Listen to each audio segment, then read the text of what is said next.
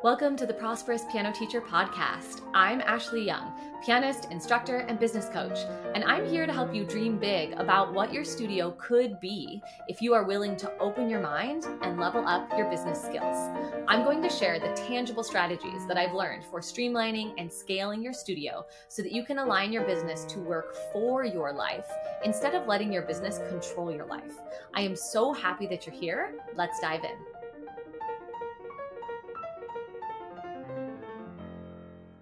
Hello, hello. Welcome to another episode of the Prosperous Piano Teacher podcast. For those of you that are new around here, I'm Ashley Young, and I'm so excited to be joined today by the very first guest of the podcast. I have Amie Webster here um, from Motif Music Studios. How are you doing today, Amie? I am doing great, and it's such an honor to be here.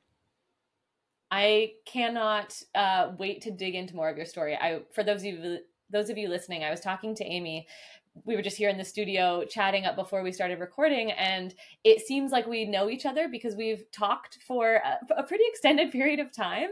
Um, we met online through our youtube channels and through creating content and things like that but we actually haven't met in person or in face to face until now and so this is really exciting for us. Yeah it totally so, is and it's yeah go ahead amie. Oh i was just saying it totally is and it feels like we're old friends Exactly. Yes. So, Amie, can you just start out by telling us how you got started teaching? What is your musical story? How did you come around to music? How did you get involved teaching um, and all of that? What a fun question, and one that really brings up all this like fond feelings of the great mentorship I've had in my life. So, my journey was a little less traditional, I think, because I was actually a teenager studying with a really vibrant music educator in our community. She taught music for young children and she taught lots of private students, and I was one of them. And I think one day she decided she needed a holiday, and I Uh, for to a foreign destination and she said amie i think you could do it. Would you consider looking after my home and teaching my i think 85 students while i'm away? And 85 students? Oh yeah, my so gosh she... so it's not like you you you put your toes in. It's like you got thrown in the pool.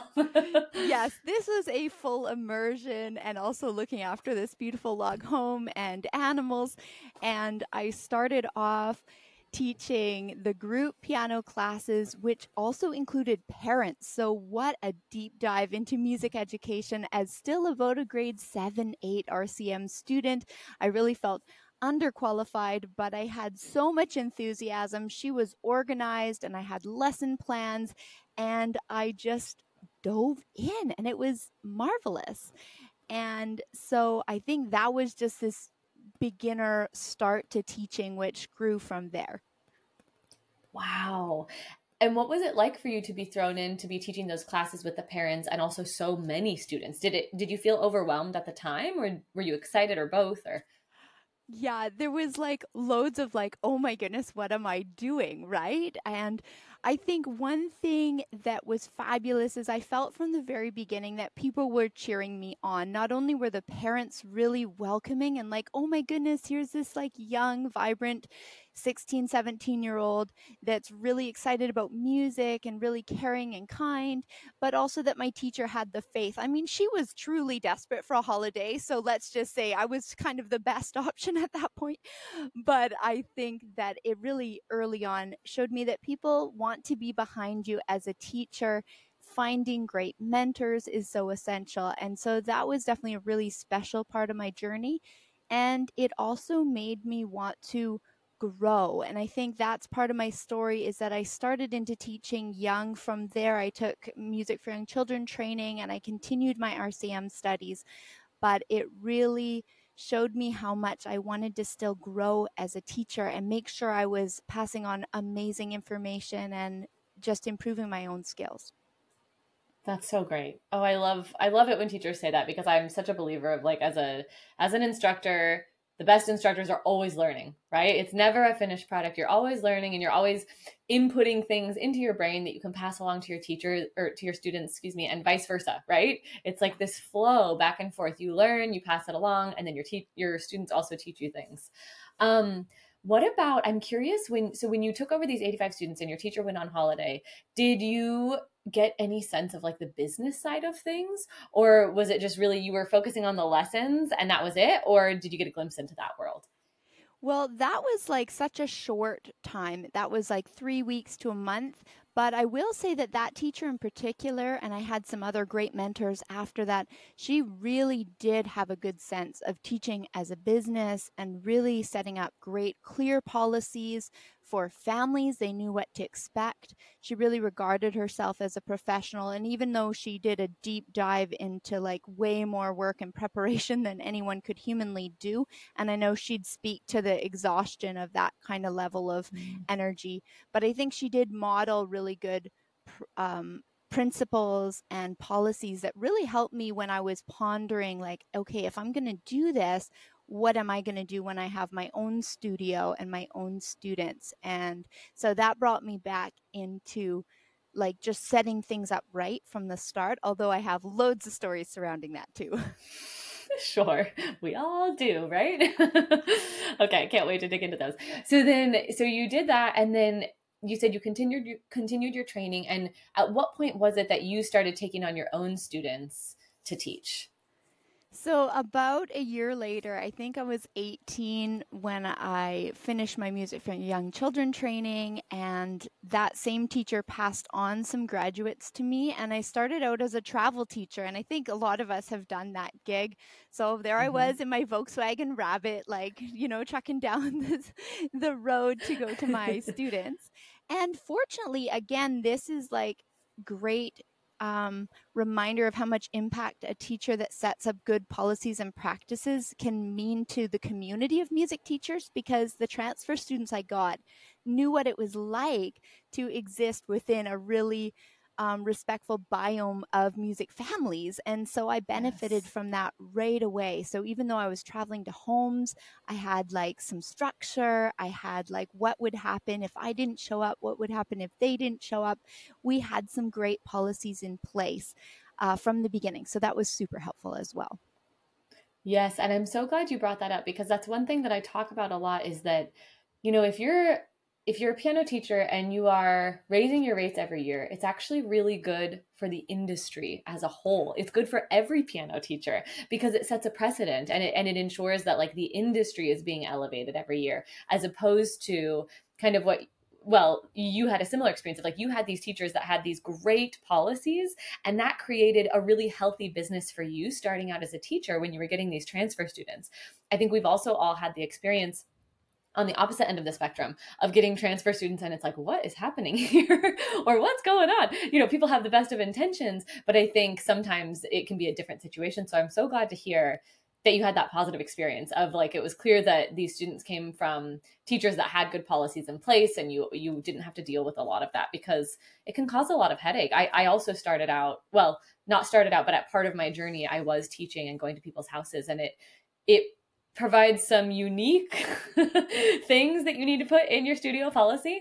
Um, and I would always say, you know, now, especially with online, I would not necessarily recommend traveling to people's houses as the first option. Um, but if you have to do it, of course, having good policies in place is the way to go for sure.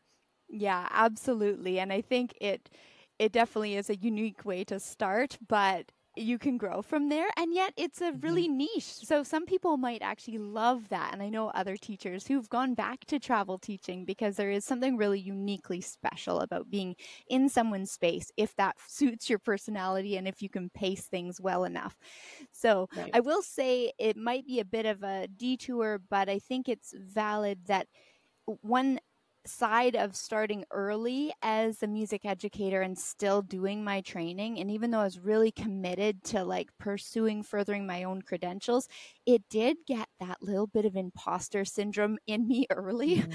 and I think that's something relatable for probably your audience here today as yes well. I think everyone. So can you if you're willing to dig deeper into that, how how what does that look like when it came up in the past or if it still comes up and what do you do with it because i know everybody has their own tips and tricks or their own ways of dealing with it and i i would love to know more about how it affects you and and how you manage it Yeah, I think one of the early things was just I always felt like behind. Like I was by then I was 19, 20. I was doing like grade nine piano, and I really wanted that ARCT here in Canada um, with the conservatory but I always felt like, oh, well, I could play for people, but I'm like really not where I want to be yet, you know? And I think that's something we can all find. And now I warn people about it because I found that no matter how far you advance, no matter how your skills are growing and blossoming as a musician, you're almost likely always going to face that because you get out in this big world and people you admire are doing these amazing things and you think,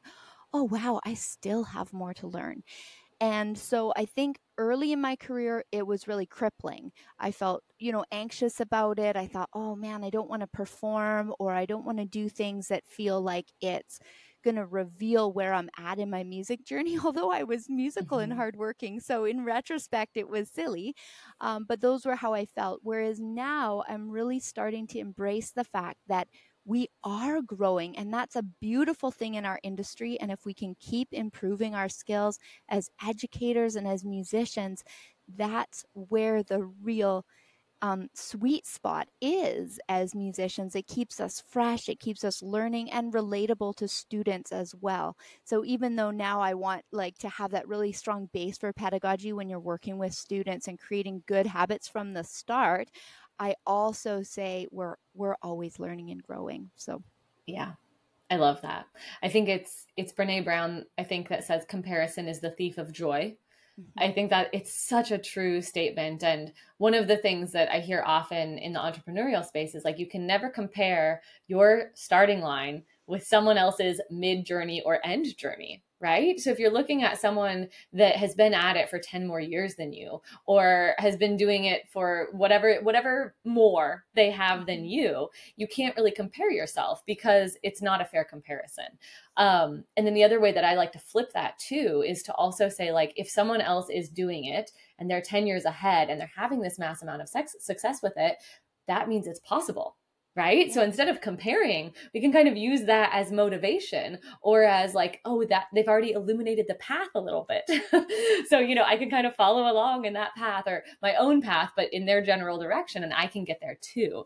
And i think those can be helpful reframes um, in addition to like what you said remembering you know we're always along this journey and adding the word yet can be so mm-hmm. powerful right? Like i don't have blank blank blank blank yet I have not blank blank blank blank yet. I love that.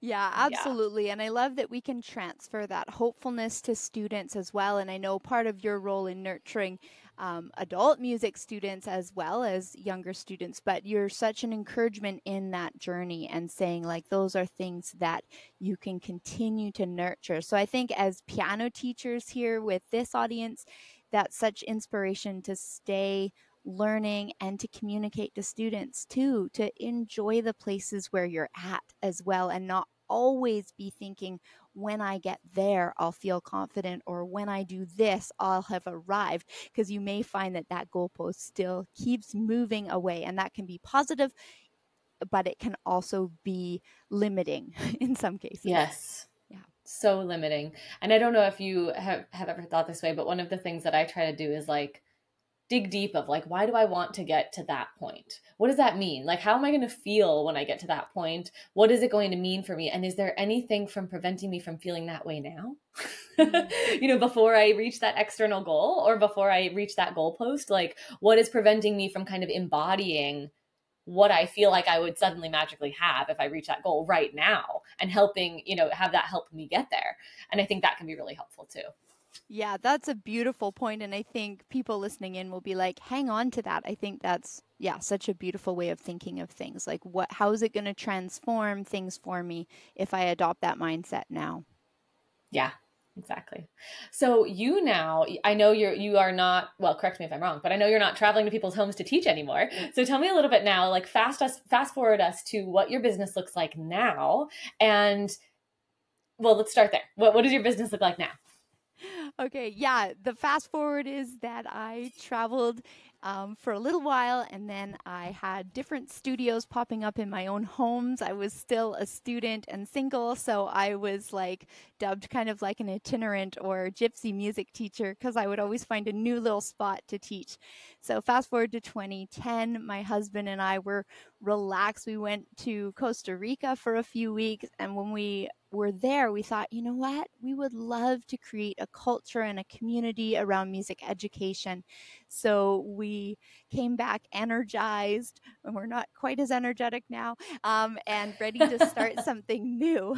And one of the biggest honors was when we suggested this idea of kind of a hub for music education in our smaller community on Vancouver Island. Uh, our my own teacher, then I had transferred to a couple teachers. So my teacher, Cindy Taylor, who took me through to my ARCT and piano pedagogy, she was like, Yes, this is amazing. And I will work for you if you find me a grand piano. So wow. she she did just that. She traveled from Campbell River. I'd been traveling about um, 45 minutes for my lesson one way and she decided to do the drive down to our community and she worked for us for a decade at our wow. location. Super honored. Yeah, that is so special. Yeah, it was pretty special. And then we had 12 educators join us at its biggest was 12 educators, but we always range between 7 and 12 teachers and we were at that location for 10 years uh, just pre-COVID. Okay. And so and so you had an actual physical location with 7 to 12 teachers in there teaching lessons. How many how many families or how many students did you have coming to the space? Yeah, it would be interesting to know the numbers of like the whole time we were there and we've now been a business there for 13 years, but I think we had around 220 total and a really vibrant early childhood music program in our last year at that location. And so, yeah, really special things in a community. And I must say, the credit goes to a really beautiful team of music educators that gain trust for each other and i think that's why i love what you're doing too is encouraging each other in our teaching and it's a very vulnerable spot to be in to work in a community school because again that like comparison thief of joy yes. thing can sneak in because people are rubbing shoulders with these amazing teachers that they're like, oh my goodness, like your students sound amazing, or maybe they yeah. love your playing. So it was a really good culture for learning and growing and staying flexible. So I have so much credit to our team. And then, of course, my husband is an absolute rock and looks after all those tiny details that I would be so lost with. oh, that's great. So it sounds like you two make a great team. And uh, what was it like? Because I imagine, obviously, like not every, I have not had a physical location. So that brings up its own um, unique set of circumstances to be dealt with. And then also to be managing that many other teachers and doing, you know, and I know you had a team of people, but like there's the administrative work and then also the business policies and all of that. So what would you say? first of all, like what was your role in that? Where did you feel like you were, where was your superpower? Yeah, that's a great question. Yeah, there are so many roles, and I will get to this later is the fact that if anything, I took on too many roles in a really mm. vulnerable season. I had my three babies in the midst of it and a type of hemorrhagic stroke. That's a whole other topic. Mm. But in that season, I really would say my role was nurture of both the team of teachers. So I did all the program management, all the scheduling, all the emails, and nurturing family. So nurture is a big word for me. I think that I love celebrating people, I love taking care of people. Um, and so that has been part of my role there. So I would say like we didn't have anyone else in the inbox until year 10 so i did all the admin in that part wow jeff did all the financial stuff and all the bookkeeping and payroll and a lot of the marketing media stuff so yeah it was a big big decade yeah and throughout that what what would you say if you could distill it? Because i'm sure that probably i'm like you could probably write like a book or many books on the lessons learned from that experience but if you had to distill it down to maybe three main things or like when you think over that whole period of time what are three things that stand out to you as like that was a lesson i learned. That was a lesson i learned and that was a lesson i learned oh that's a really amazing question and hard to distill but i would say one lesson is people want to be heard. So I think mm. in the context of management of both staff and students, always hearing somebody's like question behind the question or question behind the reaction was something that made that role really wonderful for me even though it can be challenging because you're always problem solving but hearing the the real questions. Like if you get a frazzled response from someone that sounds co- like a confrontation, I'd often just pause for a second and go, "Oh, it's a hectic week," or "Oh, they're tired," mm-hmm. and try to respond in a way that's like grace filled and still holds up, you know, policies, still holds up those things, but pausing to hear the real issue behind things is one of the most powerful things I think in nurturing a team. So that was one lesson for sure. Um, I love that. I love that a lot. I think that's if we can if you don't mind if i take a little more space on that because i think that's so mm-hmm. important and that's a thing that i see people getting very caught up on you know when you're expanding a business it's so easy especially in the online space and you'll see this a lot that for people to kind of come off as like they're just they just want to like you know quote unquote grow an audience. I just want to get more students. I just need more people in my business. But it's human beings right? On the on the other end of the screen or on the other end of whatever the interaction is it's always human beings dealing with other human beings. And i think people do forget that. And that ability to hold boundaries like you're saying of like having the policies in place to protect the business side one i think gives you more capacity to be understanding and nurturing mm-hmm. but then also you know treating people like human beings and really going that extra mile to hear people and to be able to filter through maybe the way the information is presenting itself can be so powerful and can really make or break in any kind of conversation that you're having. Because I think whether it's a teacher that you're managing or whether it's a family that maybe is having an issue with scheduling or billing or something like that, we always have a choice when someone comes at us to either escalate, like to meet them where they are and escalate it, or to meet them where they are and de-escalate it, mm-hmm. right? And if you can meet some and kind of that's that's correct me if I'm wrong, but that kind of seems like what you're saying. You always have that chance to meet someone where they are, get beyond how the information is presenting itself, maybe get to the root, extend some compassion, and really actually hear people. I just think that's so beautiful. So thank you for saying that. That's such a wonderful lesson. And I think it applies in so many areas. Yeah. Yeah. Thank you. I think that too, it was a good reminder that as teachers, we already possess that skill. And sometimes we don't transfer it into the business side of teaching. But I think if you're problem solving for your students, you're advocating for them, you're figuring out, oh, how how do I improve this aspect of playing or how do I give them confidence to perform if they're anxious? All those things are skills that teachers possess in loads of abundance. And so I think when we're doing business practices, we can get frazzled and forget that. But you're absolutely right. And that's been a like a life giving way of doing business. So it's not always the easy way, and it's not how a lot of big companies would run a staff. But I think it's been the best way for me to run because it's very authentic to who I am. And so that's been a huge lesson for us in the midst. And it's also brought along people who are colleagues and friends and who've been with us for so many years because we really value them and value what they offer to their students. Yeah, definitely, for sure. And I, I love what you just said there too about that's the way that's authentic to you. That's so powerful and it's so easy to get lost and i know i myself have gotten lost in the past of like well this is what is you know what the quote unquote norm is so this is how i have to do it or this is how so and so's doing it kind of that comparison thing again so that's how i should do it but really I think the sustainable way to run a business is to mm-hmm. be checking in with yourself of what is authentic to me, what makes sense for me so that my business can kind of work for me instead of me feeling like I'm chasing after this business or hustling for this business. I think that's so much more sustainable. Mm-hmm.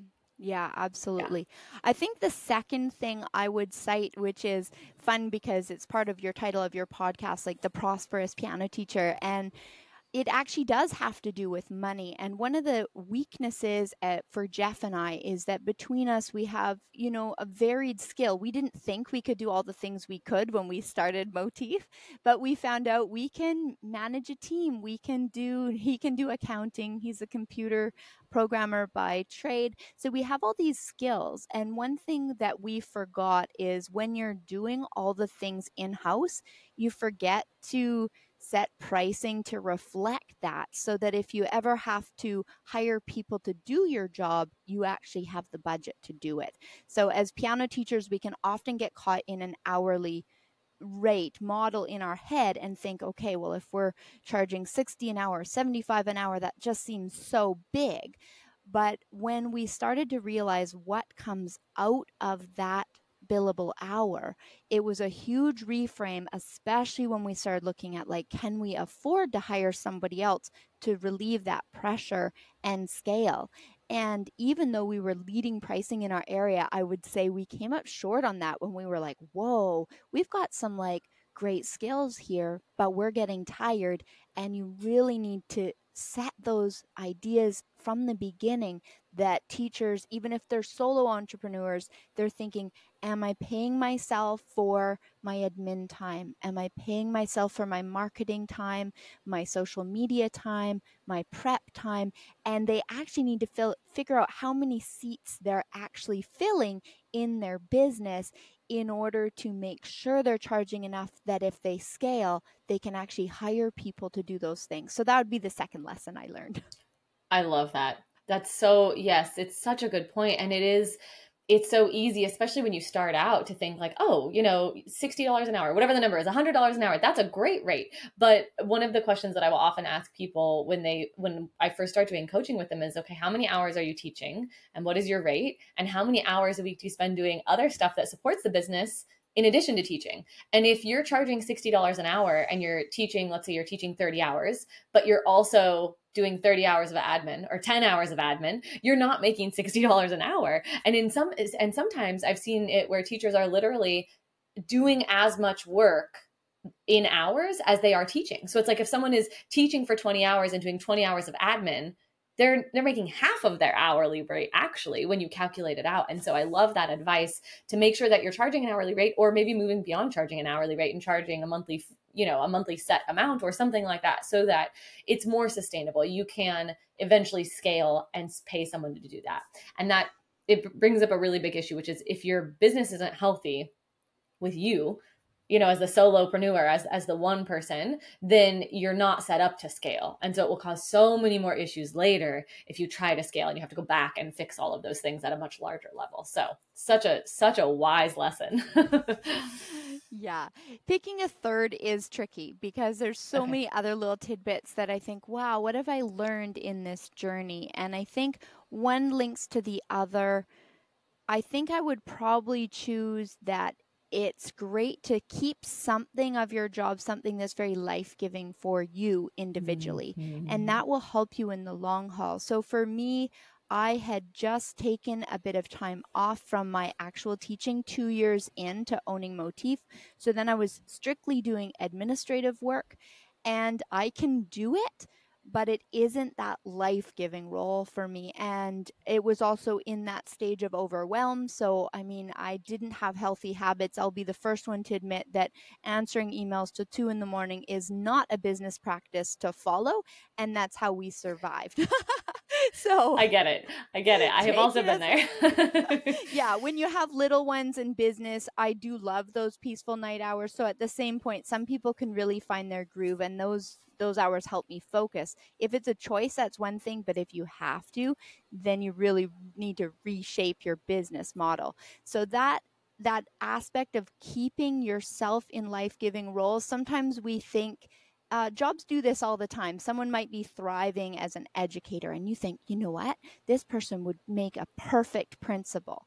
But then all of a sudden they have all this stuff coming their way and they're thinking, wow, I used to like teaching and now I'm just like putting out fires everywhere. So sometimes we think of things as we're graduating into this next role and it's really easy to accidentally graduate into something that steals your joy. so even yes. though I've loved that, it was really important lesson and it's one we've transferred to our teachers as well. So something that we do as a team that's probably something I've learned over the years is we try to keep teachers in a lane that really serves them. So, for instance, we have some teachers that were like wildly creative. They were the ones who you would want your kids to improvise beside or compose beside. And so, when we had inquiries, my job, part of my job was to create a great pairing between the student and the teacher and I'd say, I have just the right teacher for you.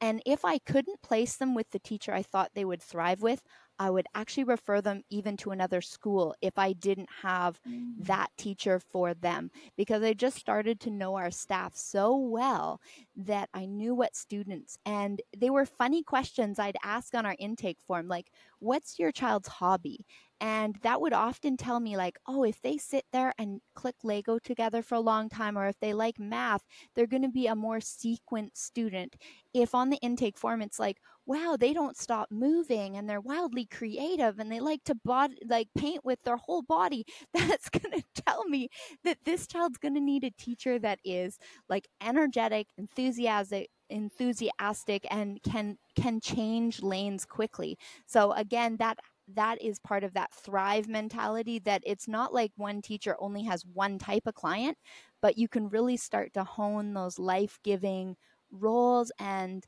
pace the teacher's day with students that really um, settle in well with them, and that's part of the retention. So we have lots of students in mm-hmm. our studio that have been with us eight, even 10 years at this point, and wow. quite a number of them. So that speaks to that like connection between the student and the teacher, and also making sure you yourself stay in life giving roles as part of your job, whatever it is. Yes, so important. And I think I this I this always sounds a little bit funny when I admit it out loud to other people, but I've reached a point now in my business where I really think of things like if we're thinking about the things that we can trade like currency or time i actually think of like energy as the most valuable mm-hmm. thing of what are the tasks that totally deplete me from energy or totally deplete my energy from me like answering emails until two in the morning. Like I would so much rather be doing other things than that. And I I get it, and I've been there too. Of like there are seasons where you just you have to do it all right you do you have to do it all but then i always ask myself like okay are there are there ways i could do it faster or more efficient or better to get that energy back because it is it can be difficult to be an entrepreneur but i don't think it has to be. And if you you know have young ones at home or you have to work at night i think there are still things you can put in play. And it sounds like you know you you learned how to do that. It's easy and i've been there too to kind of get in the mentality of like it just has to get done. I just have to kind of sacrifice my my stuff to get it done you know and and to be able to check yourself and really ask that question which so easy to forget to ask. Like I've done it too of like, wait a minute. what gives me energy? What what really fills me up? You know, what do I want to be spending my time? Because I think that is the benefit of being an entrepreneur or a business owner is you do get to have some sway, right? You have some choice in it and you can create your own adventure to a certain extent. Um, but you have to remember to to remember that. right? Remembering to remember is no easy task, that's for sure. And especially working with a team, I found that a challenge, right? Because you're kind of yeah. like you're you're balancing out for everyone going oh wow okay yes we can we can help with that but yeah it's really i love what you're saying because it is so essential to just find those little life-giving things and help pad those days to make to make it sustainable because then exactly. in years you're like even with motif we're like wow it's been 13 years that's a long time and we did yeah. lots of things that we overextended our energy and lots of burnout in the last 3 years that's a different story from the first 10 but i think that we're we're learning and growing right? So i love that. Yeah. So nowadays is your is motif still mostly in person? Is it online? Is it a combination? What does it look like these days So it's undergone so much transformation, and I never want to say anything is fourth. So COVID was huge for us. We knew we couldn't sustain the building, which we had renovated course, and yeah. poured so much love and care into. Oh. Um, so we were like, oh no. But there was yeah. some silver lining there too. So half of our team stayed home with children and families in that time. And to lose that many at once was really life altering, right? And for all good totally. reasons. So we were like, you guys go if you can do that, then that's important and um, and the world's changing. So we leapt online and that was the best thing we could have done in that time. However, we so miss our location and we're, we're in this this changing season too and a lot of other teachers are too like okay where are we finding our path the silver lining would be that I was quite burnt out. I had three babies in four years and two months, and oh all of oh them gosh. fairly complex. so that was actually probably the best thing that happened to me was that I had to to slow down because there was less admin, there were less teachers to manage, and right. the other silver lining is I got back to teaching myself, which I remembered, hey, this is very life giving for me right? So that yeah. was a silver lining. That's amazing. And now, you know, it sounds like you're in a spot where uh, well, I similarly, I my daughter was 7 months when the pandemic hit and so I there was a part of a silver lining for me that was like a forced life balance a little bit. Yeah. Um, you know, of course, on top of all of the challenge and, and everything that was we were all experiencing, there was that element, which was a little silver lining. And now I do think it sounds like you're in a place where you've found your way back to some joyful things. You know, you're teaching again and you you have a little bit more life and energy flowing in that way and so that's kind of the the best place to make decisions about the future from right we never want to be making decisions out of like desperation or when we're exhausted and when you're already giving so much so i can't wait to see what motif looks like in 10 years or in 5 years or in 3 years. And tell tell the listeners a little bit about cuz you have a YouTube channel that's amazing and you highlight a lot of works by contemporary composers. And tell us a little bit about that and what some of the other things that you're doing in your business are. Yeah, that's that's a super fun pivot and and uh, plot twist, if you will. So I started a YouTube channel just accidentally because I couldn't send videos to my students, and I thought, oh dear, we have this this old channel that only has a few student videos on with 18 subscribers. So I didn't set out to like have an action plan not necessarily the best way to start anything, but it was just for fun, um, which is a great way to. That's a great reason to start things. yeah, so maybe it's like half of one, half of the other. So it's just kind of grown from me not really having niche, just kind of I teach students that are like all different levels and all different ages. So I wasn't speaking on YouTube to a specific audience until last summer. I decided, you know what, I've been featuring like all these more contemporary composers and I started finding all these amazing composers. Like I have here one from Angeline Bell and these upcoming composers. So I thought, you know what?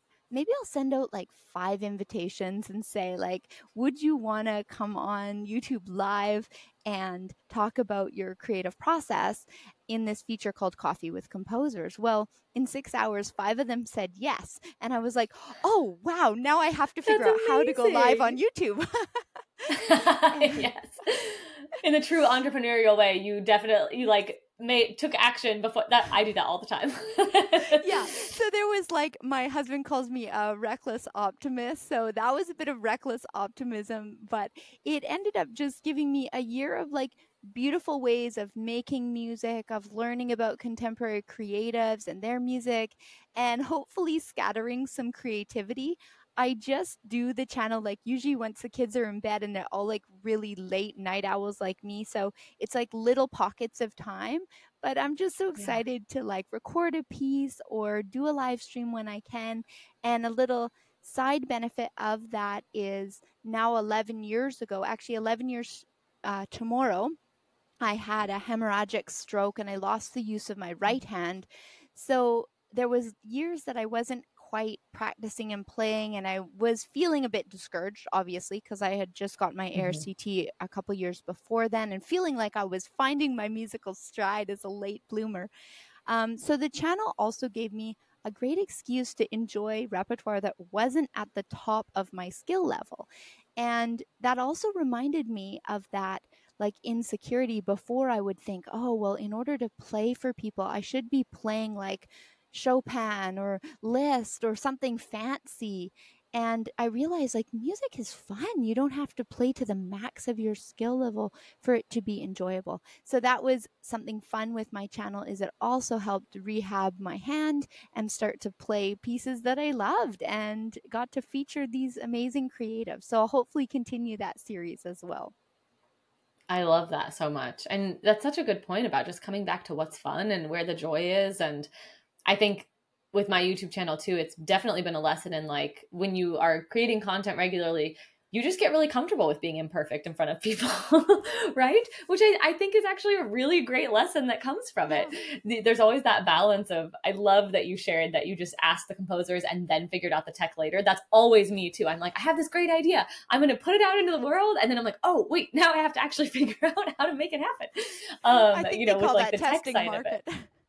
yeah exactly um but you're you know it's i think that it's that like just jumping in attitude that can be so good. Like it moves things forward, right? And then balancing that with obviously you have to learn how to do the things along the way, but you figured it out. You know, you figured it out and you have this beautiful series Coffee with Composers that I've got gotten I've been lucky enough to tune into sometimes and it's so lovely and so wonderful to see you highlighting these composers works and also just giving a glimpse of like we don't always see composers, especially the composers that we're teaching. You know it's one thing to like teach about beethoven or to teach about the life of liszt but to actually be able to sit down and like watch a live stream with a composer that you're teaching in your studio i think is really just a, such a unique idea and a very cool thing that you do. So Oh, thank you. Yeah. Yeah, it's been especially yeah. fun too. It's really broadened my musical horizons. And again, that's that whole aspect of we're teaching and being taught. And I say that a lot because I really truly believe it. But it's given me just this new appreciation for creatives and also that as an industry, as piano teachers, again, that ripple effect of supporting other creatives is huge. So that gives us more ways that we can support creatives around us. Absolutely. Well, can you give us a little sense of where people can get in touch with you if they want to watch Coffee with Composers or if they want to sign up in your studio? What are some ways to get in touch with you? Yeah, that's a great question. Well, feel free to hop over onto YouTube at um, the channel's called Motif Music Studios, so you can find me there. I usually live stream on Fridays, but I try to keep it flexible because it is my like side enjoyment, and I have young family still. But usually Fridays are a live stream day.